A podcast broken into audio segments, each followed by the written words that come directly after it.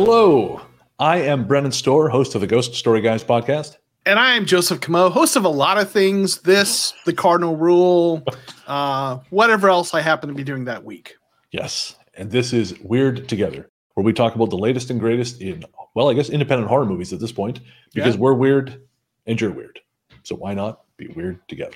Weird Together is part of the Ghost Story Guys family, which also includes the podcast Mysteries and Monsters, Luke Lore, and Transmissions From the Void.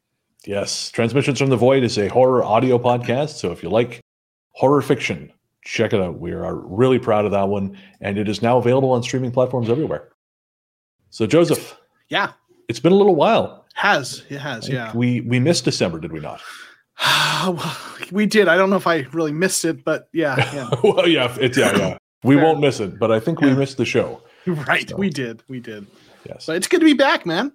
It really is. Yes. I uh, I was just saying to you uh, off air that I, I this afternoon I went to go see Skinamarink, which is an ultra low budget uh, independent Canadian horror film that is playing in limited release in theaters. And uh, it looks like it's coming out on Shutter on February second. So I think that'll be the first film for our audio version of okay. the show. Uh, and I'm desperate to make you watch that. Because well, I have to watch it. That seems like a pattern. If I have to watch it, you have to watch it, Joe. No, no, you're not wrong. You're not you know, wrong. And we're we're still friends, so I don't know what that says, but you know, uh, nothing. Well, something good. I, I'm sure that either that or both of us have an enormous capacity for abuse. Yes, yes. And, and I should say I, I'm not shitting on Skinamarink. It's a very original, very. Mm. It, it is a it is of a singular vision. It's just it's. It's it, it's a challenging film. We'll say that. We'll talk more about that when it comes out, though. But uh, this time around, Joseph, yeah. we are talking about Something in the Dirt. We are. Yes. That is the latest film from directors Justin Benson and Aaron Moorhead, who've previously done films like Synchronic, Resolution, The Endless, and a couple others I'm missing, one of which I quite like, so I'm annoyed that I've forgotten it. But regardless, talented indie filmmakers. And this is the, their latest effort. It's an ultra D I Y film. Came out, again, last year, uh, shot during COVID, very small crew. And it is about two men who witness something para- seemingly paranormal in one of their apartments. And so they set out to document it. And we are going to be talking about it. But before we do that, of course, when you watch a movie, you don't just watch it in a vacuum. You always have baggage.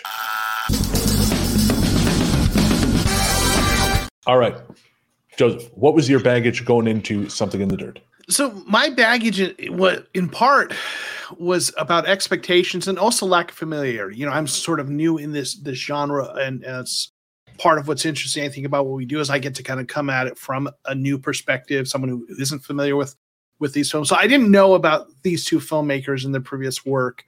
And when I went into it, I went into it it set this sort of tone initially of being this kind of serious semi-documentary, mockumentary, found footage or something like that type of film. And I expected it to maybe, you know, be something that was trying to be really serious. And as I got through it, and we'll certainly get into this later, um, I, I saw that, or I, I learned afterwards that there were sort of almost some comedic notes and satire notes and things we can talk about. And I think based on my expectations, I didn't watch the film the right way the first time. Um, upon my second okay. viewing, I think I hit those notes hit differently, and I right. got it better.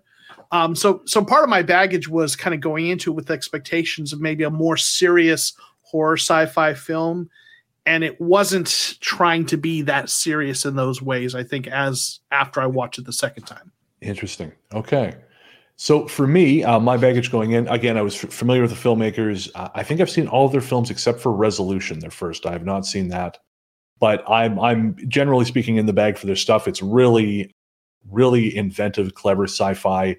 Again, The Endless is great. Synchronic is great. I feel like there's one in between those two that I'm just blanking on. It's driving me fucking crazy. But anyways, I was in the bag. Uh, my, my only hesitation going in was that I knew it was a COVID production. Mm. And the there was another uh, COVID era, not era, we're still in the fucking COVID era, but like right. another COVID horror film called In the Earth, directed by Ben Wheatley, that was shot during kind of lockdown. And I, I didn't like it. it. It was it was popular. I know it did very well, but I uh, it really, critically at least, I don't know what it, how it did financially, but I, I didn't really enjoy it. Mm. You know, I felt like it's, from what I understand, I, I, after listening to other podcasts, when the lockdown hit, a lot of people said, "Okay, this is the time for me to write that great novel or that great screenplay." Right. But then, once we came out of it, from what I understand, and again, I'm not in that industry, so I can't say this with any definite certainty, but I've heard this from people in the industry. From what I understand, a lot of those scripts were not great. Mm. You know, I can't imagine why. The world's falling down around your fucking ears. Right. It's weird that you're not on your A game. So again, I wasn't crazy about In the Earth. I kind of thought it was a little bit half-baked and it just wasn't for me. So I wasn't sure about this one. You know, I, again, I knew it was very small, and so I wasn't sure what to expect. Uh, but I mean, short version is I very much enjoyed it, and I'm really looking forward to talking to you about it, because there's really only one place we can do that, Joseph. Yes. That's a Toctagon. Welcome to the Toctagon. Two men enter, two men leave. Yes. Right. And we should say, uh, again, this is, uh, we're recording this via video because this is our monthly live stream, but this is going to be available as an audio podcast as well. So if you are listening to this uh, on our feed, we're just, we will be on R S S feeds as Weird Together. We're not yet, but we will be shortly.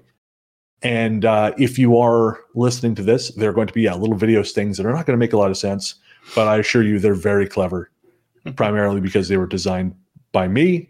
And if you don't think they're clever, they were designed by Joseph. Right, right. That's that's completely unfair and par for the course. Yeah. Yeah, you knew what this was when you signed on. That's true. That's true. Yeah.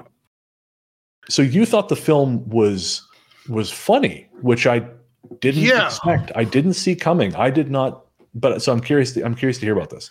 So, you know, obviously it was not a yuck yuck comedy film, you know, all the way through, but there were these these comedic notes, and you know my, and, you know, and I I didn't quite catch them my first viewing. Maybe some of them I, I, a little bit, but as I got into it, uh, I caught them a lot more. There were some obvious things, just, you know, like the, the radiation suit, right? You know, like the absurd, okay. you know, right? yeah, yeah. Uh, you know, it reminds me of, and I, I, I didn't prepare an images, but if you've ever seen the movie, uh, uh, oh, it's it's the the M Night Shyamalan movie with Mel Gibson and uh, Joaquin Phoenix. Oh, Signs. Signs, and the point where he walks in and Joaquin Phoenix has the tinfoil hat on, you know, it's just kind of that absurd, ridiculous. Like, yeah, that's that's really going to protect you from radiation. So there was that.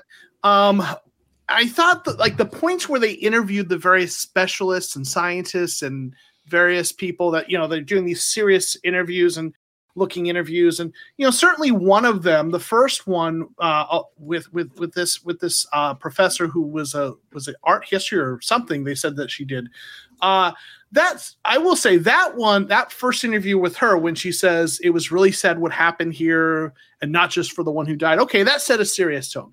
Right. But but throughout the film, as they started interviewing additional one and, and, and additional specialists and various other folks, there were just these f- things that were subtle humor where, like, it seemed like th- that John and Levi had set out to interview these people wanting something, and they got and the the, the they were not delivering in what they wanted. They were like, you know, uh, they interviewed the one geologist, and he's like, well, you know, uh, he's they're asking, well, what what did you find there? And he's describing a few of the mineral deposits. Well, you know, what about the quartz and how that generates electricity? He's like, no, that's not going to generate electricity. Yeah, well, that's, but, but, that's not how that works. Yeah, yeah, yeah. But you called your your scientist friend, right? Yes, he's like, yeah, I I reached out to a friend from college or whatever, and Professor so and so, and because I thought there was maybe some impaired cognitive stuff going on, right? Like he's like, they're looking for him to say, yeah, there's something under this house that's causing some weird phenomena, and he's like, no, I.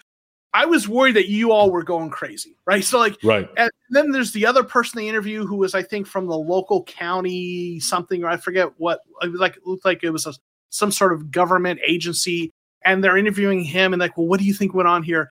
He's like, well, you know, I don't want to be rude, and like, well, no, tell us, like, well, uh, you know, I have to question why what you were trying to accomplish, like, uh, you know, trying to get attention or something, and. There's just all these points where they're, they're not getting what they want out of it. And it seems like, you know, they're trying to make it this serious thing. Some of those interviews, though, remind me a little bit of uh, the interviews in with experts in the film we did very early, uh, The House in Between. Right? I was I, ju- I was waiting to to bring that up. Yeah. Yeah. Yeah. And, but, and I, I think yeah. that's intentional because yeah. when you watch any paranormal documentary that tries to come at it from a scientific angle, it's almost invariably not with the help of real scientists. And, and when they do try to bring on real scientists, like that long-suffering guy in The House in Between who was trying to explain about basic scientific tenets, they he, they're just it, it's very frustrating for them because they're talking to laymen who fancy themselves experts. And, and are trying to fit what the, the information they're giving them in a way that doesn't really make sense scientifically. They're taking whatever they are getting and trying to shoehorn it right into oh, yeah. in, in a way that doesn't fit. So so I thought those interviews, especially when he talked about, you know, that he was worried about some impaired decision-making or cognition, right. those were some funny notes to me. Real quick, I want to say hey to Derek, who's here hanging out with us again. Thanks for being here. Hey, Derek. Always, um, so I thought those were some funny notes. There were probably a few other notes that I thought were humorous, but that that was probably – oh, well, there was another point really towards the end, right? There's a point where, like, after their fight, right, then they kind of didn't really make up, but they kind of said, okay, you know, we're not friends, but, you know, we're going to work on this. And there's a point where John's like, hey, can I s- stay here? My carbon dioxide, whatever, or something is whatever. And Levi's like, no, okay, fine. I guess you can stay here.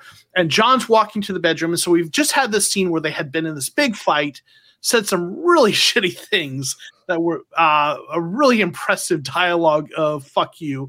And then, like, they kind of, it felt like, well, were they reconciling? Well, not really. And at the end of all of that, you know, John is, is walking, you know, towards the bedroom, and he's got this smile on his face that almost makes you think, I'm going to say something really mean right now, friend, you know? But no, he's like, just kidding. Can I have a beer? Like, can I have a second beer so I can fall asleep? To me, that upon the second viewing, that was funny because you see that look on his face and you think, oh, he's about to say something like, hey, man, listen, I'm sorry. Or, you know what, dude, we, we've been through some shit together. But no, he's just like, can I have a second beer? To me, that was funny. Yeah, it, you know, it, it is funny. And, of course, you know, the film is about these two new neighbors who mm-hmm. happen to witness this phenomenon and try and document it so they can sell the, the uh, documentary to Netflix. And and I think there was a little bit, there was some humor there too, right? Because they're yeah. obviously, you know, Benson and Moorhead have been filming, making films for I think ten years now. They're well versed in that world. And at one point, I think John says, "Oh, I think Netflix will pay like ten million dollars to this documentary," and that's very unlikely. Or who knows? Maybe it maybe it is very likely. I, again, not my industry, but it it seemed it seemed optimistic based on what little I've what little I've heard. But um, yeah, so they, they they get together, and and one of the things that I thought really worked about this, and it, it actually in a, in a way ties to another film we've done here, which is The Scary of Sixty First, which is how obsession kind of creates these unlikely bedfellows, because you've got, and I think we've all been in this situation to one degree or another, where you end up spending more time than you care to, or than perhaps you expected, with someone you don't really know, mm-hmm. and everything's good until you start to get to know them. And then you start here, you start learning little things about them, and you think, no, no, I don't, I don't want to know you any more than I already do. You know, for example, John is a member of a, an apocalyptic church and is actually quite judgmental. And, and I tell you, I live in fear of that, of making friends with someone and thinking, well, this person's all right, I can be around them. And then, you know, they tell you something really heinous about their views on race or sexuality or, or who knows, right? And I thought it captured that really well, this notion of how well do you know someone and how much you're willing to put up with in pursuit of a common goal. Because I think too, you know, it's as a as a man, and I think they're in their thirties. You know, it's it's hard to make it's it gets harder to make friends as you get older, especially if yeah. you don't necessarily have a pursuit. And so you end up, yeah, just kind of making do with the best you got, and the best you got is not great. Because I, I definitely sympathize more with with Levi in the film mm-hmm. than I did with with John. You know, even though Levi has his own issues with substance and obviously tormented by by inner demons, I really saw him as as a much more sympathetic character than John. Although interestingly, in the press they've done for the film, they both sort of said that at different points they felt they felt that neither character, probably I should say that they felt that the characters sort of switch off being the villain.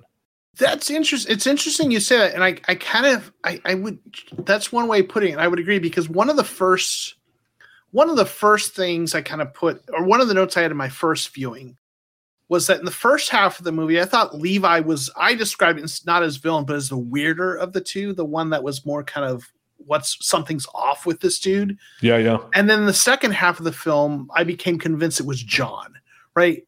So they, they flipped. So I, I, I would guess it would seem Levi's the villain or the the off-center one in the first half, and then it's John in the second half. Yeah. And and one of the things that they set up is with Levi is that he is a he's a registered sex offender, and John really hangs us over him. Yeah. But if his story is to be believed, you know, he's a registered sex offender because during lockdown he had to take a leak when he was out in public and there was no public bathrooms, and he ends up peeing on what turns out to be a daycare center, a closed close. daycare center. Yeah. But regardless. Yeah. Yeah. And it, it, you know, it, it kind of reminded me of when I was delivering food during the pandemic, because I had the same problem, not the daycare thing, but just there were no bathrooms. There mm. were no public bathrooms. And you're, you know, zipping around bringing people food because not a lot of people were willing to be out on the road at that time, or mm-hmm. uh, kind of out in the world. And you, you came to really value the restaurants who would let you use their bathroom. Like I, I will take a bullet for Salt Pierogi Bar or for the White Spot up on High Quadra. You know, I, I will uh, I will ride or die for those guys simply because they let me use their goddamn bathroom. Nice. Friends for life. Telling okay. you, whether they yeah. want it or not.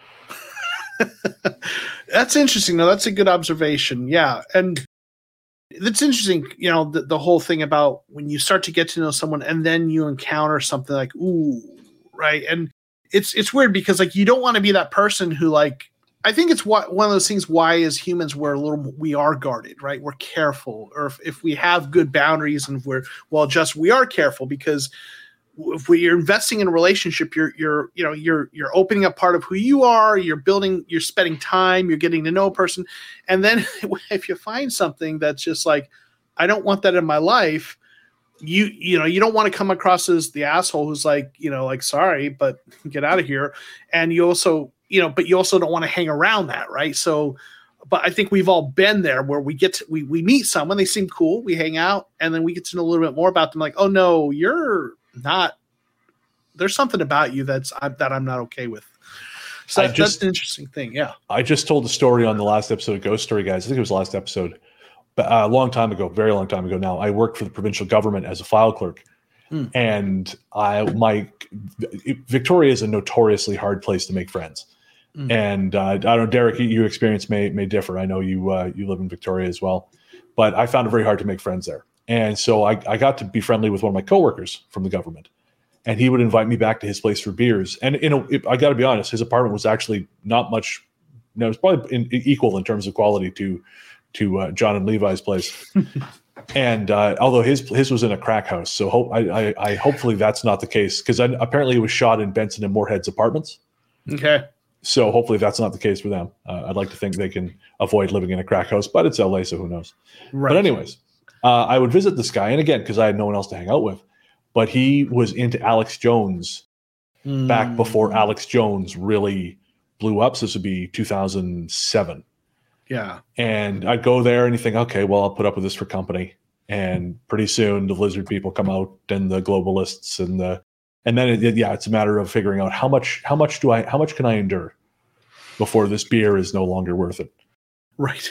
For me, the answer is one beer is not worth it. You know, it's a, that's fair. Yeah. yeah, no, that's yeah. fair. Something I wanted to bring up was, uh, of course, you know, I've been making a show about ghosts and strange goings on for coming up on seven years now.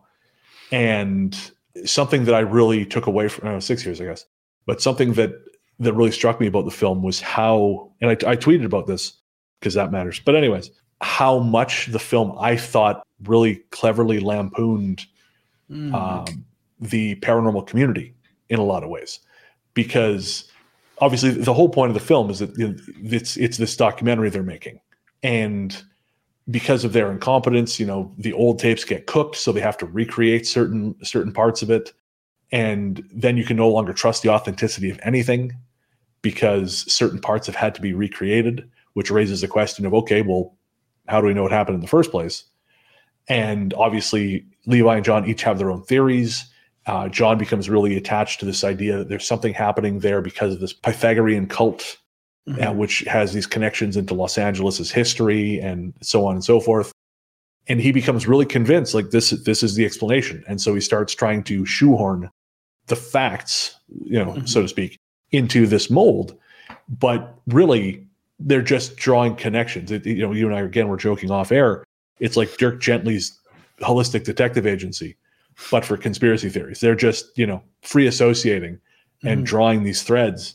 And I see that so often, you know, I, in the paranormal community. I see people kind of having these little mini adventures. And, and I mean, you know, great, that's great, have fun. But they sort of, I think, it, it attach greater significance to events and things. Not everyone, but some people. Mm-hmm. And will sort of create this narrative where they're on a grand adventure, but it, they're just kind of piecing it together and, and making it fit. And the, what that does, again, who gives a shit, have fun.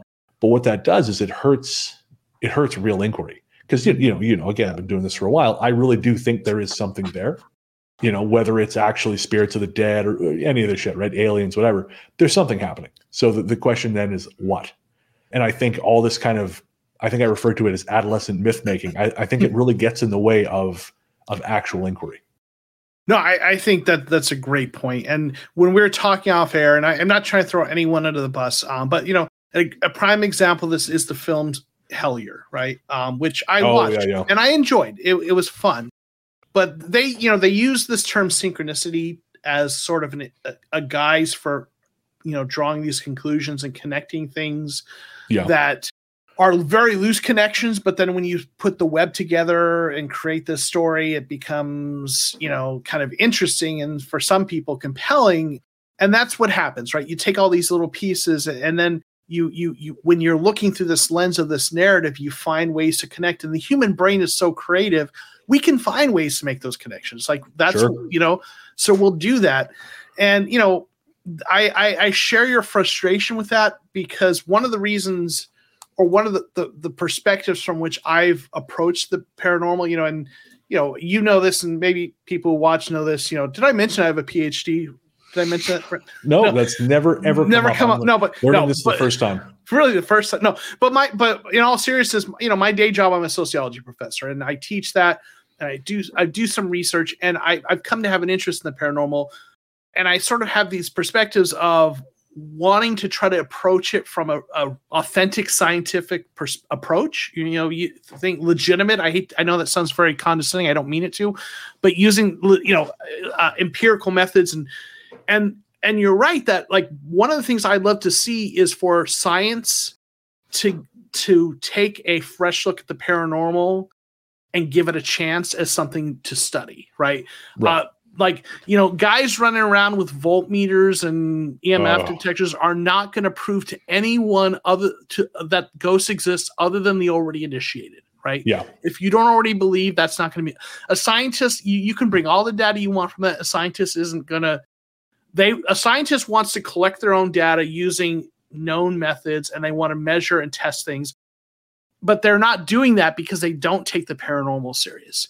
And what you're talking about, the, these kinds of things, pseudoscience undermine that, right? Undercut that. So my my perspective is I'd love to start doing some legitimate scientific inquiries into that, not coming at it with trying to shoehorn things in. Just let's just take a look at what's there and try to study it, in the hopes that maybe there will be enough scientists out there somewhere with the appropriate training to actually start exploring it themselves, right? That's science will have, whether you like it or not, or think it's wrong or not, science isn't going to buy it until science itself uh, is the one that's doing the testing, right? So, yeah.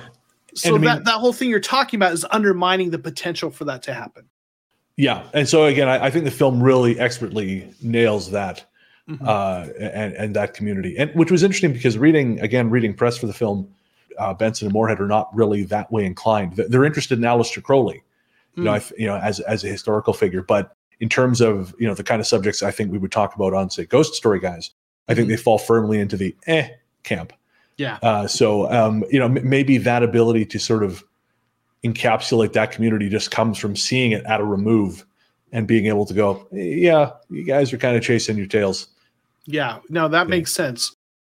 I think you're right, though. The, the way they set up these interviews and the way they that their characters seem to take themselves a, just a little too serious. Well, John, to be quite frank, the way John took himself a little too serious, smoking his cigarette, being interviewed, and you know, and and just coming up, I you know, I misjudged the my calculations or whatever. Like, oh yeah, and, and that's like, so often the case with these things, right? These yeah. guys will say, oh, you know, I've I figured out X, Y, and Z, and it turns out they have at best a rudimentary understanding of whatever concept it is they're applying. Yeah. Um, I mean, I've I've not myself, because I generally try to be conservative about what I say. You know, I, I don't I'm not a scientist at all, you know, obviously. Um, I've been known to wear a lab coat, uh, but you know, that that's for sex stuff. And hey, well, you know, what's even funnier is I live by myself, so figure that out. But um, anyways, uh, what was I? T- I completely lost track of what I was talking uh, about. Science and the taking themselves too seriously, you know, and some folks who. Oh yeah, right. I so th- thanks. Yeah, so I, I try to be conservative about the shit I say, but I've had to deal with in past working with someone who is not cautious mm-hmm. about slinging these terms around, and then having to get the email and going, all right, yeah, this is not accurate. This is not accurate. You know, this mm-hmm. is not a real thing. And, and there's a lot of that, you know, and, yeah. and again, I, it's not just limited to, yeah, it's, it's a, it's a larger problem. There's a whole kind of issue of maybe people seeking lit- legitimacy at, and feeling, you know, so they, they, oh, yeah. they use this vocabulary and try to construct these scientific sounding terms and frameworks in order to try to feel like they have that. And, you know, that's yeah. never, never, never goes well. There's also, I, I felt there's a little bit of, um, I, I don't know what, what you'd call it. I'm sure there's a term. I, I heard it referred to when years ago when I was in Morocco as seven years in Tibet syndrome, where, and it, this was in response to, I, I met some Canadians in one city or another down there. We got talking and I mentioned that I'd run into a few other Canadians, and, you know, I'm a small town guy. I was excited to see other Canadians in such a faraway place, and they were not. They were quite, quite rude. And I mentioned this to this couple, and they said, oh yeah. They said, well, the, a lot of folks who come to places like this, they want to pretend like they're the first white people to do it. They want to pretend like they're, mm. you know, they're doing, they're the first one to do this, and they're on this grand adventure. And if they run into someone else from the same, you know, six blocks down the road or whatever, it's, it kind of kills their hero boner. Right. No, that and, makes sense. They called it seven years in Tibet syndrome. And, and uh, there is a, there's a part in the film where they're talking, uh, John and Levi are talking on the roof, and they're talking about, or sorry, no, this, this is a conversation that happens in John's apartment, but he says that we live in the most surveilled time in history, but there's never been proof, uh, any kind of photographic proof of a ghost or a U F O. And that's just not true. How real some of them are is, is open right. for debate. But I mean, the government, the U S government has released footage of U F O encounters for which they currently have no no explanation. Right. And again, I think that's almost an intentional thing, because one quality I've noticed in in the kind of people we're talking about is they like to pretend like they've discovered things mm-hmm. or they're the first people to do X. So they'll say, oh, no one else has come up with proof. Well, that's not entirely true. I mean, they some people have got images. It's just there's so much bullshit out there because this has become entertainment. And I'll be honest, a lot of, I see that a lot, you know, people who do what I do in order to stay relevant, to stay, to stay kind of in people's minds, they have to be having experiences. They have to be going ghost hunting. They have to be, you know, seeing X, Y, and Z. And so it makes it, it just by default things, people, things get faked. Yeah, it's interesting because, and you know, coming from an academic world, it's just a completely different paradigm and world that, like academics live in with in, with information and discovery, right? Because like it sounds like in this world you're you're describing here, you know, that the the primary thing is building legitimacy through discoveries to your audience, through discoveries that are fantastic, right? And making things sound more bigger than they are. And, and in academic worlds, there's this very pissy, rigorous peer review process. Right. Where if you try to over overplay what you are discovering and make it sound bigger than it is, you're going to get ripped to shreds by people. You right. know, like you think too highly of yourself. You know, and you have to really, really kind of humbly kind of state your your your your your your meager contribution to knowledge. You know, and, and so it's interesting to look at that way. But I mean, but think about it, like. And man, I hope I do not. I don't want this to sound at all elitist because I don't mean it to be this way. But you know, someone whenever who you pursues, say Doctor Comeau, you're right. There's it's a, uh, it's a losing battle. Like someone who spends a career pursuing knowledge and expertise in whatever area, engineering, academic, an academic field, whatever it is you do, right? You, there's so much that goes into that, years of training and, and education and, and hoops to go through and gates to get through, and then building your career, right? And people work hard in whatever field that is to do that. But then there are folks who, like, you know, are weekend warriors, and they and they and they want that same, they want that attention, that notoriety, and they construct, you know, these these ideas and these things they think they know, and they may they'll spend time researching it, but you know, by researching, I mean like reading a few books and on the internet and it's, watching a YouTube video, watching a YouTube video. Oh, hey. uh, and like, I don't know, it, but the, the, they want to feel like that level of expert, but unless you've been through those hoops, you don't understand how much there really is to it. Like, right. Like, like I'm not trying to build this up. Like a PhD is no joke, like in terms of the work oh, you yeah. got to go through to get there. And I think until you've gone through something like that, you don't understand. And it, it both is a lot of work, but it also humbles you when sure. you real because you spend so much time around so many brilliant people. You're like, oh wow, there's so much I don't know, right? And whereas conversely, if you're a person who's trying to build up something through in a public space through fantastic sorts of things, you know, there are people, there are the haters and there are the people who love you, but there isn't that peer review process yeah. that you have to go through. Anyway, I know that's yeah, a little I, off topic, but yeah, I, just to sort of put a button on that. I mean, it, in actual fact, it's not uncommon for people to to obscure where they got what they got, mm. so it can't be reviewed. Yeah, yeah. Everyone's kind of got their own little their own little fiefdom. I, and again, when I say everyone, I don't mean everyone who works in my field. It's just there are certain people. Uh, I can think of someone in particular, although I, I won't say his name, but. He's, you know, fairly well known in the field, and, and you know, he's a researcher, but he's a tool, and he just keeps everything really close to the vest because he's got this weird sense of o- feeling of ownership about it all, mm. and it drives me nuts. You know, I, I mean, I've never had to interact with a guy personally, thank God, but mm. I know people who have, and it just, yeah, it's it's, yeah, he treats it like he's like, you know, I know something you don't know, and it's it's not becoming. Well, let me let me take us in a different direction. All right. One of the things I really enjoyed about this, this film, this completely different uh, topic here in terms of just as a film and the setting. So I, you know, I'm originally from Arizona. I'm not from L A, but I've spent a, a reasonable amount of time there. I've traveled through there. I've stayed there with friends. I've spent time there. I lived in Northern California. I have a little bit of an idea of what L A is like. Not, you know, not not the glitzy Hollywood thing, but real L A, right? You know, right. Um, you know, and I felt like this, this film, and obviously they lived there, so it's not surprising it would be this way, but I feel like they really captured L A, the real L A in this film, like what uh, the tone of what it's like, you know, the, certainly the mid-century crappy apartment, right. Um, you know, right. The, the fire in the hills, right. Yeah. Uh, but like the co- coyote, he keeps showing these images of coyote and of a coyote, but like if you're, if you're in L A, one of the things you start to realize is like there are there are these reminders that the, there's to the east of you is desert, you know, and sure. and, and the, those little reminders, and you know it's a city brimming with people who are trying to make it, um, you know, a lot of and and just the overall feel of architecture and life. Really, I felt like it captured in a way. The only other film for me, and I know there's others that have probably done this, that I felt captured it as well was actually the film Swingers, uh, Vince Vaughn and, oh, and John Favreau. Because if you, and you know, that film's known for all of its quotable lines, but if you really watch it, there's all these little diners and you've got these guys going to these bars and driving around and, and trying to figure out life in their crappy little apartments and the little golf course that they're playing at and just all this city life that's L that has a look and feel of L A.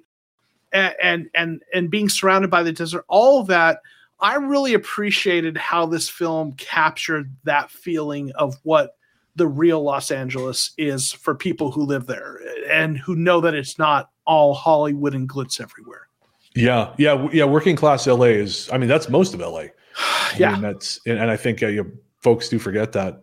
Uh, on the coyote thing, that reminds me of a story I heard once when I was I was hanging out at the Comedy Store, and I got talking to one of the doormen. and he was telling me that uh, you know, the Comedy Store closes. I think, I think they finish in the O R at two, and then, you know, probably by the time everything wraps up, it's, you know, considerably later. But this guy was telling me he finished his shift, and he had parked his car in the hills above the Comedy Store.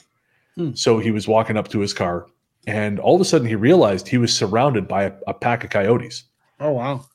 And he thought, shit, you know, he's not a big. This guy was not a big guy, and and I mean, I don't know how well you could fight off a pack of coyotes anyways. I think, I mean, dudes, we like to overestimate our ability in these things, but I would not bet on me via pack of coyotes.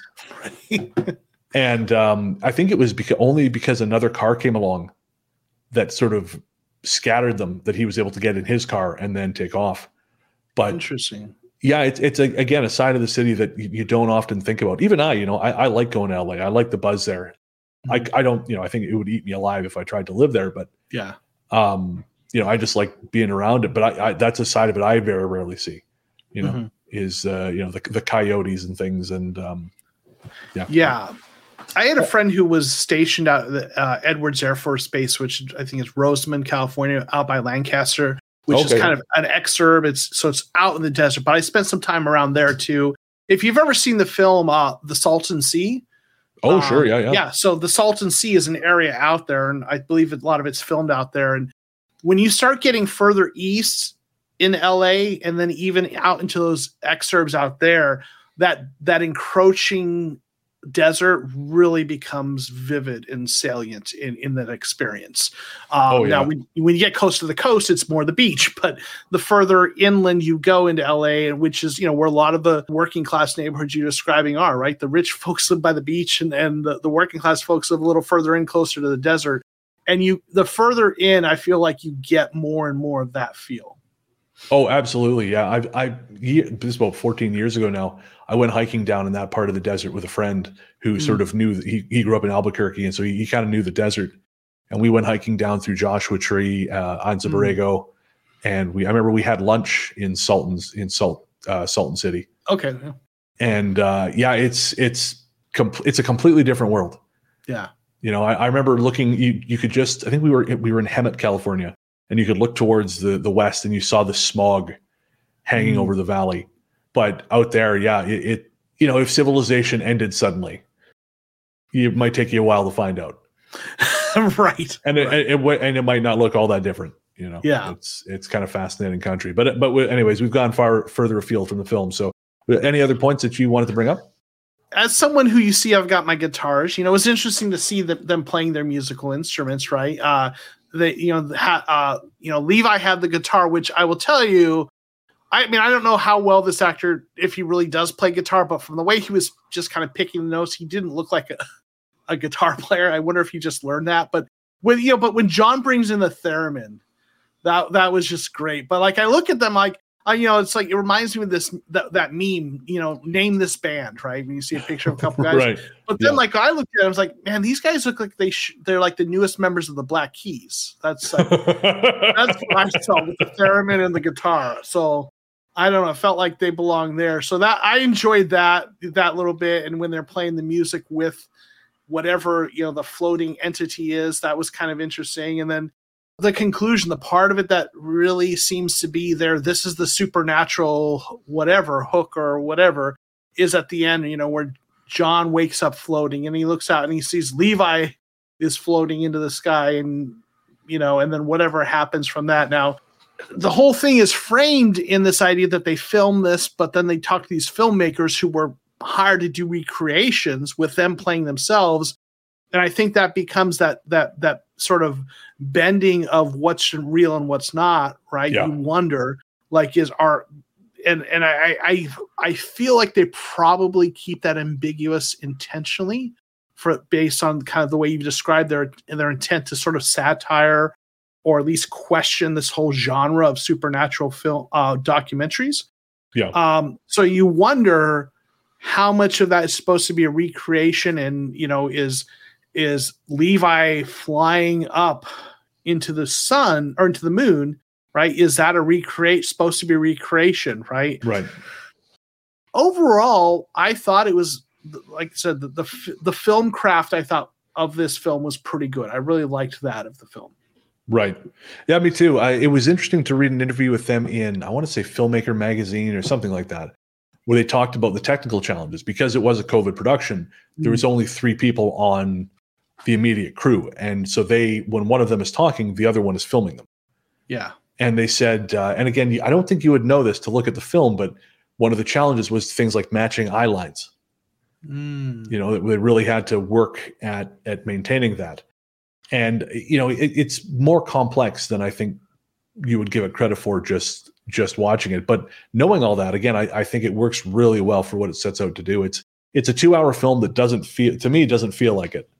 There's a similar film, yeah, quasi-similar theme, Under the Silver Lake. Okay. And, you know, it deals with conspiracy in, L- in Los Angeles, but it's it's a much grander film, a much more expensive film, I believe. And uh, it's also thirty-five minutes longer. Okay. And I that I really appreciated this one's comparative brevity.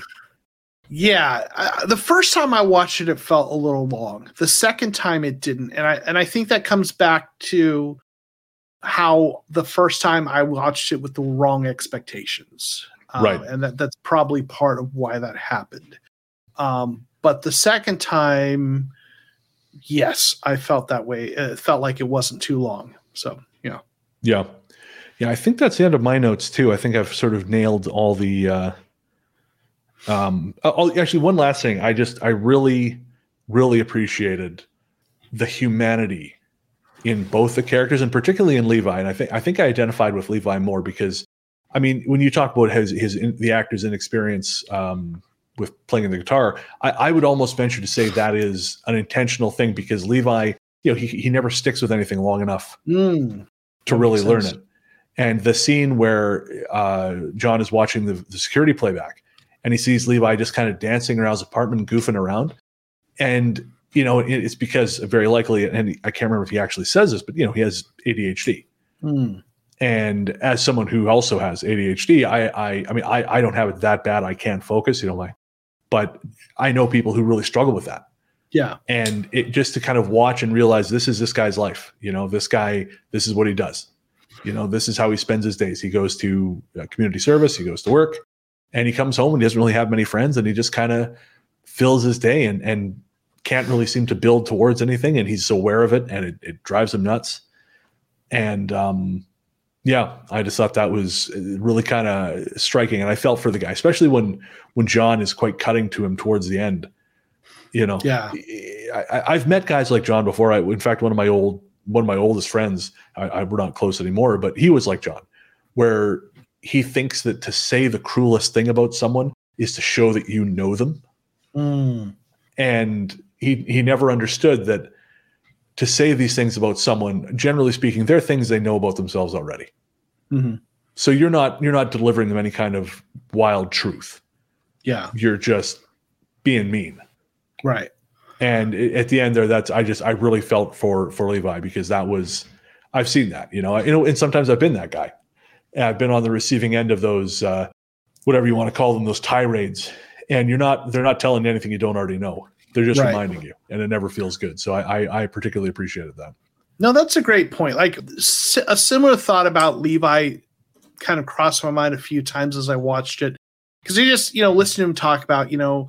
all the things he had tried and that then couldn't stick with, you know, uh, wanting to be a, a skydive instructor. He'd been on one jump, wanting to start a band, wanting to get into skateboarding uh, apparel, wanting to do all these things, but had passport issues. And, and, and it, like, it just, it's a different life than I've experienced, but I sympathize with like, like my experience is coming from not having much, making some mistakes early, but getting my shit together. You know, I dropped out of high school, but got my G E D, but then eventually went on to college and kind of found my path and was very determined, but avoided making, was avoided made making the kinds of mistakes that would completely derail me, like having records and things like that.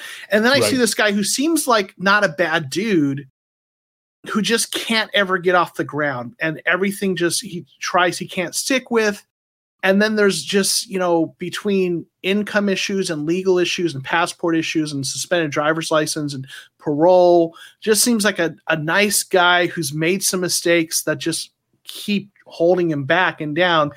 and just imagining what that life is like. I I'm I'm fortunate to have in a life where I can aspire and pursue things and make progress towards those things if I work at it. And then feeling what it, imagining what it'd be like if, because of all those circumstances, I was in a situation where I couldn't make progress. I just, I, I no matter how hard I tried, just my, you know, was, wheels were spinning in place, you know, and I felt for that. Right. And yeah. then, you know, then John, though, I, you know, didn't sympathize with him. I mean, because he was kind of a jerk, you know, yes. and I think you're right. The people in my life, whatever flaws they might have, my job's not to, to point those out. My job is to kind of do what I can to be a friend and help them however I can through that stuff. And so, yeah, John, John was kind of, John was kind of an ass.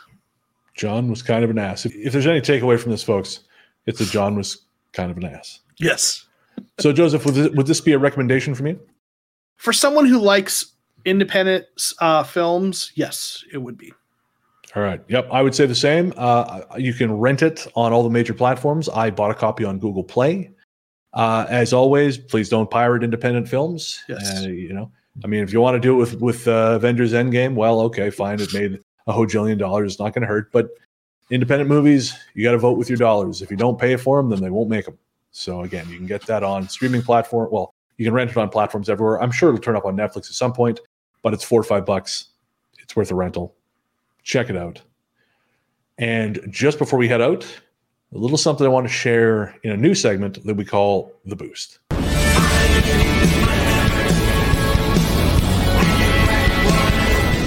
All right. So The Boost is just an opportunity for uh, me or Joseph, whoever has something to add, to sort of uh, pop a film or a couple films that uh, we're, we're not going to have time to do on the show, but are still worth your time. And this time around, I wanted to point out uh, two films that I, I've re- seen recently, which in a way I kind of dovetails with our theme of D I Y, which is what uh, Benson and Moorhead have done on Something in the Dirt. Those films are In a Stranger's House and Landlocked. Now, neither of them are as good as this film, but both have a lot to uh, both have a lot going for them. I believe In a Stranger's House Uh, has exactly one cast member who also happens to be the writer, director, and everything else. And uh, Landlocked is made by a family. I believe it's directed by one of the brothers, uh, stars their father and a couple of the other brothers. And it's a little more obtuse, um, I, but it's still, still again, worth your time. Four or five bucks. Uh, In a Stranger's House is streaming on Tubi, which if you don't know Tubi, T U B I, you should, because it's a great place to see a lot of stuff that's actually not anywhere else. Uh, especially in Canada, weirdly, a lot of stuff that um, you can find on Tubi in Canada is not streaming anywhere else. Uh, another film that I, you know, I don't have the graphic for it, but D C Hamilton's The Fair, which is a really exceptional sci-fi film. Uh, that, yeah, that that was never released in Canada. It only ever popped up on Tubi about a year ago. So, yeah, check it out. Again, In a Stranger's House should be on Tubi. Landlocked, you can rent, and again, that's on plat- rentable platform or rental platforms everywhere. Joseph, any last things to add before we head out? Ah, uh, not really. You know, this was an interesting film. Uh, I, I enjoyed it, especially the second watch through. And uh, it's always good to hang out with you, Bren. Likewise, my friend. Always. I guess until next time, bro, I think we'll be talking about Skinamarink because probably why not? Yeah. Uh, you can find me on Twitter, Instagram as Largely the Truth, and you can find the Ghost Story Guys, Book of the Dead, Transmissions from the Void, all the shows that Joseph mentioned, anywhere you get your podcasts. You can find me at Joe Comeau thirteen on Twitter. Uh, if you're into football, I've got a, a Cardinals channel called The Cardinal Rule, which now is also available, um, some of my stuff on podcast too. Uh, oh, so yeah. yeah, you can find me there. And then I've got a couple other YouTube channels, In Search of Ghosts, The Sociology Professor, whatever else I end up spending some time doing. Perfect. All right, folks. Well, until next time, we're weird. And you're weird. So why not be weird together? See you next time. Let me ride.